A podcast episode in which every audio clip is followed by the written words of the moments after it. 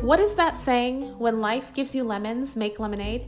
Well, I have a better one. When you refuse to read self help books or commit to any self care practices to help move through life's most difficult hardships, start a podcast, which gives complete strangers the opportunity to hear the inner dialogue of my crazy ass life.